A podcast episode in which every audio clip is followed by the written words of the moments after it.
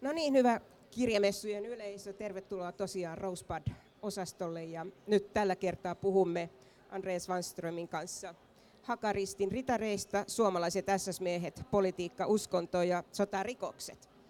Yleensähän on niin varmaankin, että voittajat kirjoittavat historiaa, mutta tässä tapauksessa, jos ajatellaan SS-miesten SS-miehistä kerrottua historiaa, niin ei näytä näin olevan. Mistä arvelet, että tämä johtuu? Kuvahan on aika vielä siloteltu. No, tässä voidaan ajatella, että torjuntavoittajat ovat päässeet kirjoittamaan historiaa, eli siinä on suomalaisessa isänmaallisessa historian kirjoituksessa tavallaan yritetty pelastaa se, mikä pelastettavissa on, ja sopeuttaa kuva suomalaisista SS-miehistä sodan jälkeiseen uuteen todellisuuteen, kun aatteet olivat kärsineet haaksirikon ja oli alettava elämään uutta aikakautta. Mm. Olet historioitsija, mutta tietysti vielä erityisesti paneutunut kirkkohistoriaan. Onko se ikään kuin johdattanut sinut pohtimaan juuri ää, tätä silloisen IKL ja, ja tuota, ylipäätänsä myöskin Suomessa vahvana olleen voi sanoa fasistisen ajattelun ja kirkon välisiä yhteyksiä, jotka sitten tavallaan kulminoituu tähän Suursuomi-ajatteluun ja, ja siihen, että oltiin Saksan liittolaisia ja vielä sitten lähetettiin ää, upseereita koulutettavaksi ää, Saksaan ja, ja sinnehän meni vapaaehtoisia Suomesta kuitenkin 1200. Kirkkohistoriallinen näkökulma on tässä ollut tärkeä avaus. Ensinnäkin se, että ylipäätään päädyin aiheen äärelle, johtuu siitä, että aikoinaan kiinnostuin suomalaisista sotilaspastoreista mm-hmm. ja heidän toiminnastaan valistusupseereina ja propagandisteina rintamajoukoissa. Ja näitä sotilaspastoreita tutkiessani törmäsin pariin pappismieheen, jotka erottuivat joukosta. He olivat SS sotilaspastoreita, jotka palvelivat siellä suomalaisten SS-miesten mukana. Ja tällä kertaa puhut kenestä heistä? Siellähän oli siis useita, tai oli, no jaa, kaksi kolme oli, mutta kerro kenestä, tar, ketä tarkoitat. Ensio Pihkala, nuori pappi, mm. isänmaallisissa piireissä hyvin tunnetusta Pihkalan suvusta ja opiskeli kirkon stipendiaattina Berliinissä, jatkoi teologian opintojaan siellä, kunnes hänelle yllättäen avautui mahdollisuus päästä papiksi SS-joukkoihin. Se ei sinänsä ollut mikään ö, kovin odotettu tie, ja ylipäätään se, että hän sai oikeuden toimia siellä pappina, tuli ikään kuin tällaisen yhdysupseerin pestin kylkiäisenä, ja hän sai vakuutettua omalla reippaalla ja sotilaallisella olemuksellaan SSN kenraalin Gottlob Bergerin siitä, että hän voi myös toimia siellä upseerin lisäksi papillisissa tehtävissä. Toinen pappi taas ö, tuli vuoroon sen jälkeen, kun Ensio Pihkala oli kaatunut kesällä 1941. Mm.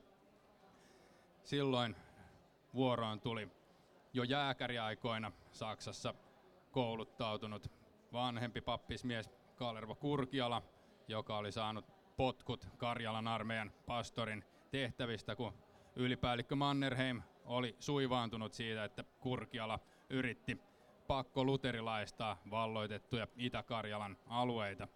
Ja niistä tehtävistä Kurkiala lähti kohti tuntematonta. Hän ei vielä Helsinkiin tullessaan edes tiennyt, että mm. seuraava pesti onkin sitten suomalaisen SS-pataljoonan mukana Ukrainassa. No hyvä. Palataan kuitenkin vielä siihen aikaan mm, jatkosodan alkuun, jolloin IKL oli Suomessa eduskuntapuolue, sillä oli kansanedustajia sillä oli paljon yhteyksiä silloiseen Natsi-Saksaan, mutta että myöskin tietysti Suomi oli Saksan liittolainen ja, ja oliko tämä mahdollisesti sitten syy, minkä takia myöskin valtion ikään kuin suojeluksessa tehtiin tätä värväystoimintaa insinööritoimiston suojissa ja haluttiin nimenomaisesti suomalaisia upseereita kouluttaa Saksassa? Tämä oli syy.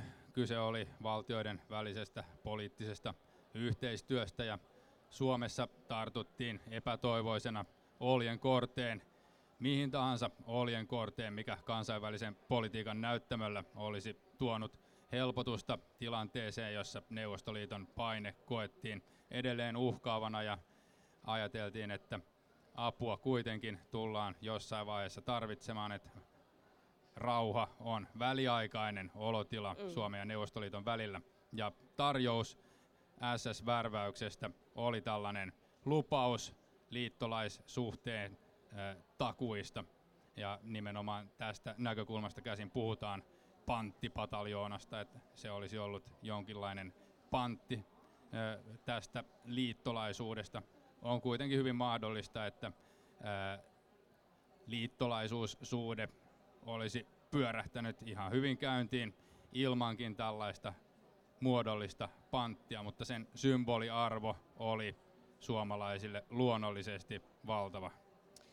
Joo, Pantti Pataljoonasta Mauno Jokipi on kirjoittanut ja sä vähän haastat tämän 60-luvulla äh, julkaistun historiikin suomalaisista SS-miehistä, äh, sen version, mitä Jokipi esitti, palataan siihen kohta. Mutta tosiaankin niin mm, SS-miehet niin, tai SS ylipäätänsä Saksan armeijassa, niin, niin sehän oli kuitenkin selvästi poliittinen joukko alun perin perustettu Hitlerin henkivartiostoksi. Ja siinä oli vahva se semmoinen ideologinen koulutus, josta myöskin kerrot kirjassasi. No kun Suomessa sitten värivättiin näitä, niin ei ihan kaikki päässeet. Kerro vähän näistä kriteereistä ja, ja sitten siitäkin, kun haastat nimenomaisesti tämän Jokipiin tulkintaa siitä, että eivät ne nyt kaikki olleet mitenkään Suursuomi ajatuksen läpi tunkemia tai, tai jollakin tavalla natsisaksaa ihannoivia, niin, niin sun luvut on vähän erilaiset verrattuna Jokipiin lukuihin.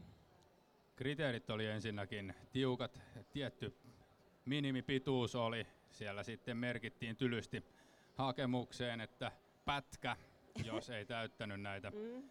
tätä pituusvaatimusta, 170 senttimetriä piti vähintään olla, tässä tietysti verrataan nykypäivän keskipituuksiin, mutta on syytä muistaa, että miehet olivat keskimitaltaan jonkun verran lyhyempiä kuin nykypäivän nuoriso. 168 senttimetriä oli alin mitta jossain aivan poikkeustapauksessa, jossa oli muuten harvinaisen pätevä ja reipas kaveri, niin saatettiin hyväksyä 17 vuoden ikä. Kyllä siellä sitten jokunen 16-vuotiaskin yritti ja ikä saatettiin myös pahimmillaan väärentää niihin papereihin, jotta lähtemään pääsisi. Yläikärajakin siellä sitten oli, mutta sen suhteen ei ongelmia niinkään ollut. Moitteeton näkö piti olla ja sitten siinä ne kriteerit suurin piirtein oli. Arjalaista syntyperää vaadittiin virallisesti, mutta useimmat suomalaiset eivät sitä vaivautuneet paperiin täyttämään. Saksalaiset kuitenkin laskivat, että suomalaisista yli 60 prosenttia täytti pohjoisen rodun tai pohjoisen sekarotuisen kriteerit. Eli muutama kymmen prosentti oli sitten aineesta, jota saksalaiset eivät edes rodullisesti noteeranneet juuri miksikään. Mm. Samansuuruiset prosenttimäärät saksalaiset halusivat myös kansallissosialistisen aatteen kannatuksen taakse. Eli tavoitteena saksalaisten puolelta oli, että pataljoonasta noin kaksi kolmasosaa edustaisi jonkin fasismin kirjoon kuuluvan puolueen aatetta. Ja aika lähelle tätä lukua myös tosiasiallisesti päästään, jos fasistisiksi tai kansallissosialistisiksi tunnustautuvien lisäksi lasketaan ne miehet, jotka palvelussitoumukseen kirjasivat ihan yleisesti olevansa vain isänmaallisia eli saksalaisten värväystavoite aika lailla toteutui. Professori Mauno Jokipi halusi kuitenkin nähdä asiat eri tavoin ja hän löysi siitä sitten arkistomateriaalista omiin tarkoituksiinsa soveltuvan kortiston, joka oli SS Aseveljet ryn jäsenkortisto. Niissä papereissa kysyttiin tämän aseveliyhdistyksen jäseniltä, että mihin aatteellisten ynnä muiden järjestöjen toimintaan he olivat ottaneet osaa.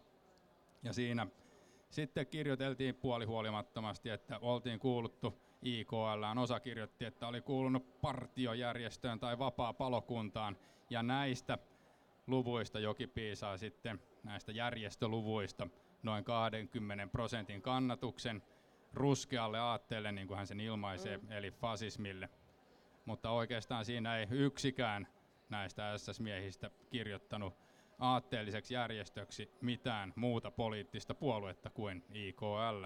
Mm. Itse taas olen tutkinut SS-miesten palvelussitoumuksia, joissa kysyttiin suoraan poliittista kantaa, minkä poliittisen puolueen kannattaja tämä lähtiä on.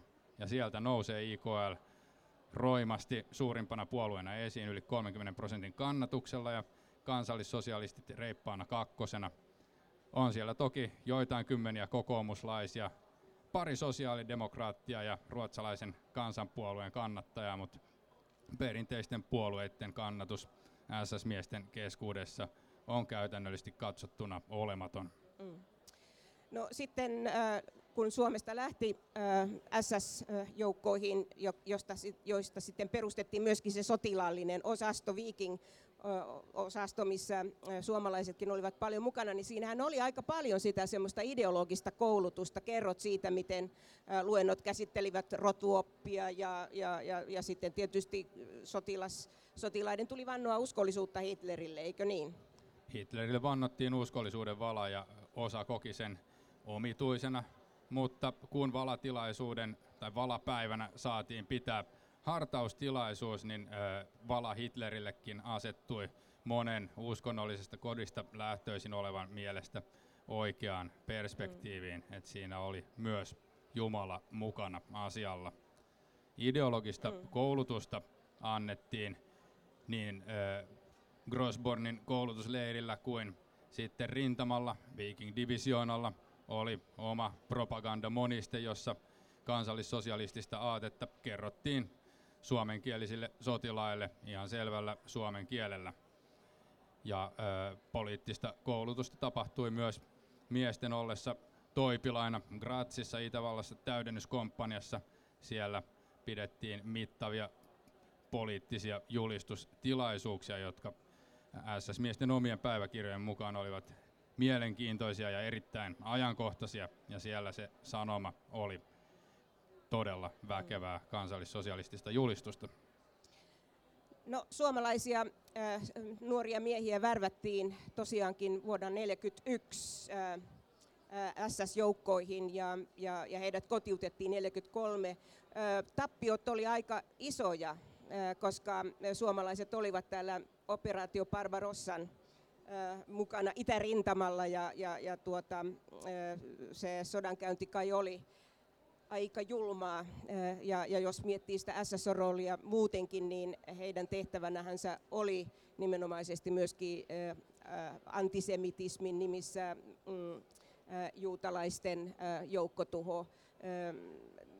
Mikä selittää mielestäsi sen, että, että, että tosiaankin niin paljon tuli näitä kaatuneita? SSN sisällä oli jonkun verran ristivetoa siitä, että mikä on mielekäs tapa käyttää ulkomaisia vapaaehtoisia. SSN kaksi kilpailevaa päävirastoa, SS Hauptamt ja SS Führungshauptamt olivat asiasta eri mieltä. Toinen virasto oli sitä mieltä, että ulkomaiset vapaaehtoiset ovat pohjimmiltaan kelvotonta roskaväkeä, mm. alempia, eivät suinkaan herrakansan edustajia, ja soveltuvat lähinnä tykin ruuaksi. Toinen virasto taas näki vapaaehtoisten varaan rakennettavan suurgermaanista valtakuntaa, jonka tulevaa eliittiä nämä vapaaehtoiset olisivat. Ja heitä olisi sitten näin muodoin myös mielekästä kouluttaa kaikkiin kolmannen valtakunnan saloihin, eli avata heille käytännössä rotupolitiikka, keskitysleirit ja salaisen mm. poliisin toiminta – jotta he olisivat täysin oppineita SS-miehiä, joilla on laaja näkemys järjestön toimintatavoista, kun he palaavat omiin kotimaihinsa ja saavat siellä laittaa pystyyn saksalaiskomennon mukaisen hallinnon.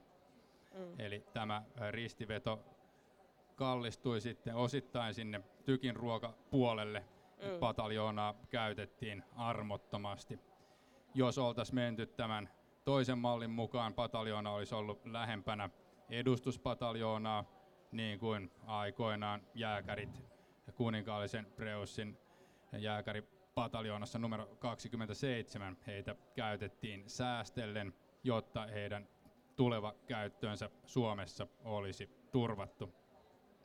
Suomalaiset välillä purkivat tuntojaan siitä, että tullaanko tämä pataljoona kokonaan hävittämään rintamalla ja olivat kauhuissaan siitä, että rivit sen kun harvenevat. Mm suomalaiset eivät myöskään ihan olleet välttämättä kauhean tyytyväisiä siihen, miten heitä tosiaan kohdeltiin Saksan armeijassa, koska heitä pidettiin alempi rotuisina ja suomalaiset myöskin juopotteli aika paljon, joka herätti suuttumusta tai ainakin kurinpitotoimia tuli aika paljon tästä juopottelusta. Mainitsitkin jo tuossa aikaisemmin nämä kaksi sotilaspastoria, jotka olivat mukana SS-upseeristossa Ensio Pihkalahan vaikuttaa ainakin sinun kirjasi mukaan siltä, että hän oli aika kriittinenkin loppujen lopuksi sitten siihen, mitä tapahtui toisin kuin tämä toinen kor, korke, hetkinen... Kaleru Kurkiala. Kurkiala, anteeksi, niin. Kerro Pihkalan tästä. kohdalla voidaan sanoa, että kristinusko varmasti auttoi häntä eettiseen pohdintaan jo siellä Berliinin opiskeluaikoina hän törmäsi muun muassa Saksan eutanasiaohjelmaan, jota hän kritisoi. Ja hän pystyi lausumaan selkeän tuomion juutalaisiin ja puolustuskyvyttömiin siviileihin kohdistetuista hirvittävistä toimista.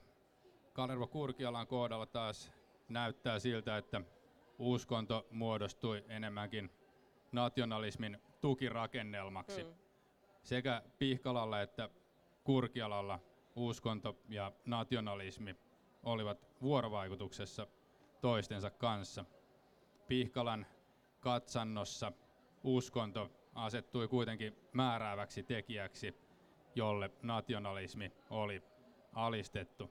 Kurkialalla asia tuntui olevan päinvastoin. Nationalismi otti niskalenkin uskonnosta.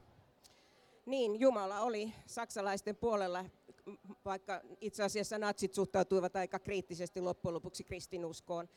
no, tuota, sitten kirjoitat myöskin näistä muista upseereista ja mielelläni nostan täällä esiin kaksi nimeä, Jouko Itälä ja Lars Normeen. Ja siinäkin näyttäisi siltä, että, että toinen oli enemmän nationalisti ja, ja, ja jotenkin siinä sisäistänyt sen natsisaksan ideologisen opin ja toinen oli sitten taas vähän kriittisempi ja yritti pitää etäisyyttä.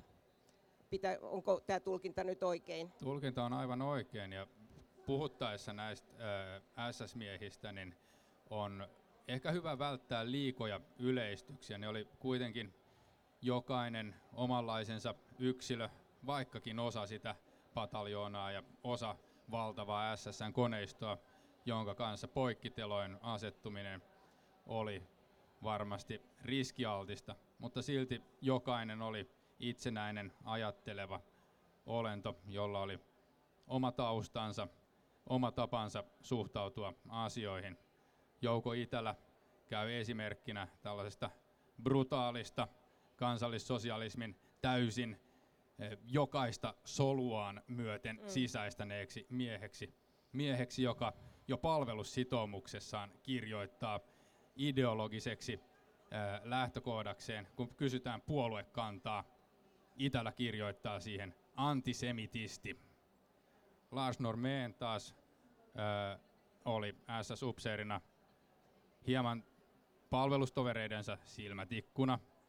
Berliinissä vaikuttava SS-miesten yhdystoimisto laittoi palvelustoverit vakoilemaan – Normeenin toimintaa Bad Töltsin upseerikoulussa ja Töl, Töltsistä kiiri huonoja uutisia. Normeen oli epäilyksen mukaan ruotsalaismielinen ja demokraattinen SS-upseeri, eli edusti tällaisia SSn kannalta täysin kielteisiä arvoja. On vaikea hänestä tietää loppujen lopuksi, mitä hän ajatteli. Upseeriksi hän onnistui valmistumaan – voi olla, että vaikutusvaltainen isä SS-vapaaehtoisliikkeen yksi pääorganisaattoreista PH Normeen oli niin iso turva taustalla, että ison kihon poikaan ei tohdittu kajota. Mutta joka tapauksessa normeen kuului niihin, jotka pataljonan kotiuttamisen jälkeen eivät katsoneet aiheelliseksi liittyä SS-aseveljet ryhyn, joka oli aseveliyhdistyksenä vahvaa fasistista kantaa edustava taho, jonka puheenjohtajana toimi sotilaspastori ja Obersturmannführer Kalervo Kurkiala. Kyllä. No sitten kävi niin, että ei tullut Suur-Suomea eikä Neuvostoliittoa lyöty niin kuin oli ajatus. Siinähän ajateltiin tässä koko kuviossa niin, että juutalaiset olivat juonineet tämän koko Neuvostoliiton hyökkäyssodan ja, ja tuota, sitten kävi niin, että, että myöskin Natsi-Saksa romahti. Sotilas, sotilaiden kohdalla kävi monessa maassa niin, että SS-miehet joutuivat sotarikoksista tuomiolle, mutta Suomessa ei joutunut yksikään. Miksi? Suomessa SS-mieheksi ryhtyminen ei värväysajankohtana ollut maanpetoksellista toimintaa, niin kuin se esimerkiksi Tanskassa ja Norjassa oli. Se oli näissä maissa miehittäjän ja vihollisen puolelle menemistä, ja luonnollisesti tällaisesta joutui sitten sodan jälkeen tilille. Mm. Suomessa värväys tapahtui valtiovallan toimesta, vaikkakin salassa, niin valtio oli koko ajan hankkeessa mukana ja hyväksyi sen.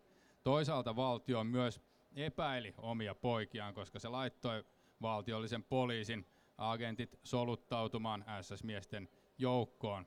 Ja valitettavasti nämä valvonnasta kertovat dokumentit on huolellisesti hävitetty sodan jälkeen tai sen loppuvaiheissa, joten Valpon agenteista SS-miesten riveissä meillä ei ole isompaa tietoa, ainoastaan tieto siitä, että SS-miehet olivat itse tietoisia vasikoista riveissään ja harjoittivat myös vastavakoilua ja kaksoisagenttien käyttöä. Se, että valtiollinen poliisi ei sodan jälkeen onnistunut sotarikostutkinnoissaan SS-miesten suhteen, on erittäin mielenkiintoinen kysymys. Ilmoituksiahan tehtiin joiden mukaan suomalaiset olivat osallistuneet siviilien telotukseen aina kaukasusta myöten, mutta voidaan pohtia syitä, miksi tutkinnat hoidettiin joko ylimalkaisesti, puutteellisesti tai sitten joidenkin kohdalla niitä ei ilmeisesti aloitettukaan. Valtiollinen poliisi oli tuossa vaiheessa niin sanottu punainen valpo, joka oli kommunistien käsissä. Ja sinne otettiin uusia työntekijöitä, vanhat valkoisen valpon etsivät oli järjestään potkittu ulos, tilalle otettiin uutta työvoimaa. Mistä olisi saatavissa ammattitaitoisia, mutta kommunistisen ideologian sisäistäneitä poliiseja? Ei mistään. Joten Valpo miehitettiin ammattitaidottomalla työvoimalla mm. joka keskittyi aika pitkälle analysoimaan SS-miesten poliittisia mielipiteitä. Sieltä löytyi kommunisteille epämieluisia ideologisia suuntaviivoja, mutta tämä ajatus poliisina toimiminen ei ollut turvallisuuspoliisin oikea tehtävä ja väärin keskitetyt resurssit, taitamaton työvoima, siinä mahdollisesti syitä, miksi sotarikostutkinnat hoidettiin surkeasti. SS-miehistä itse Jukka Tyrkkö arvioi häntä kuulustelemaan tulleiden Valpon miesten olevan hädin tuskin luku- ja kirjoitustaitoisia. Yksi syy lisää tähän ö, sotarikostutkintojen jättämiseen voi olla myös ulkopoliittinen. Jos SS-miehiä kohtaan olisi aloitettu todelliset ammattitaitoiset sotarikostutkinnat. Nämä tutkinnat olisi herkästi ö, luiskahtanut pois suomalaisten käsistä ja ne olisi annettu Neuvostoliiton hoidettavaksi. Sitä ei Suomen poliittinen johto olisi halunnut, joten punaisen valpon oli tyytyminen sitten SS-miesten mielipiteiden seulomiseen, mutta mielipiteet eivät kuitenkaan olleet edes vaaran vuosina kriminalisoituja, joten paljon turhaa työtä tehtiin. Hyvä äh, kirjamessuyleisö, että olette olleet tässä Rosebudin äh, keskustelussa, jossa Andres Svanström kertoi kirjastaan Hakaristin ritarit. Koko suhde, Suomen suhde Saksaan, Natsi-Saksaan, SS-miehet ja niin edespäin, on nyt saanut vähän toisenlaista tulkintaa. Kirja on mielenkiintoinen ja on varmaan paikallaan, että myöskin historiassamme avataan vaikeita asioita, joista ei ole aikaisemmin voitu puhua. Kiitos teille hyvä yleisö, jotka olitte tässä. Vakuutan, että kirja on todella mielenkiintoinen. Kiitos Andres Van Ström. Kiitos.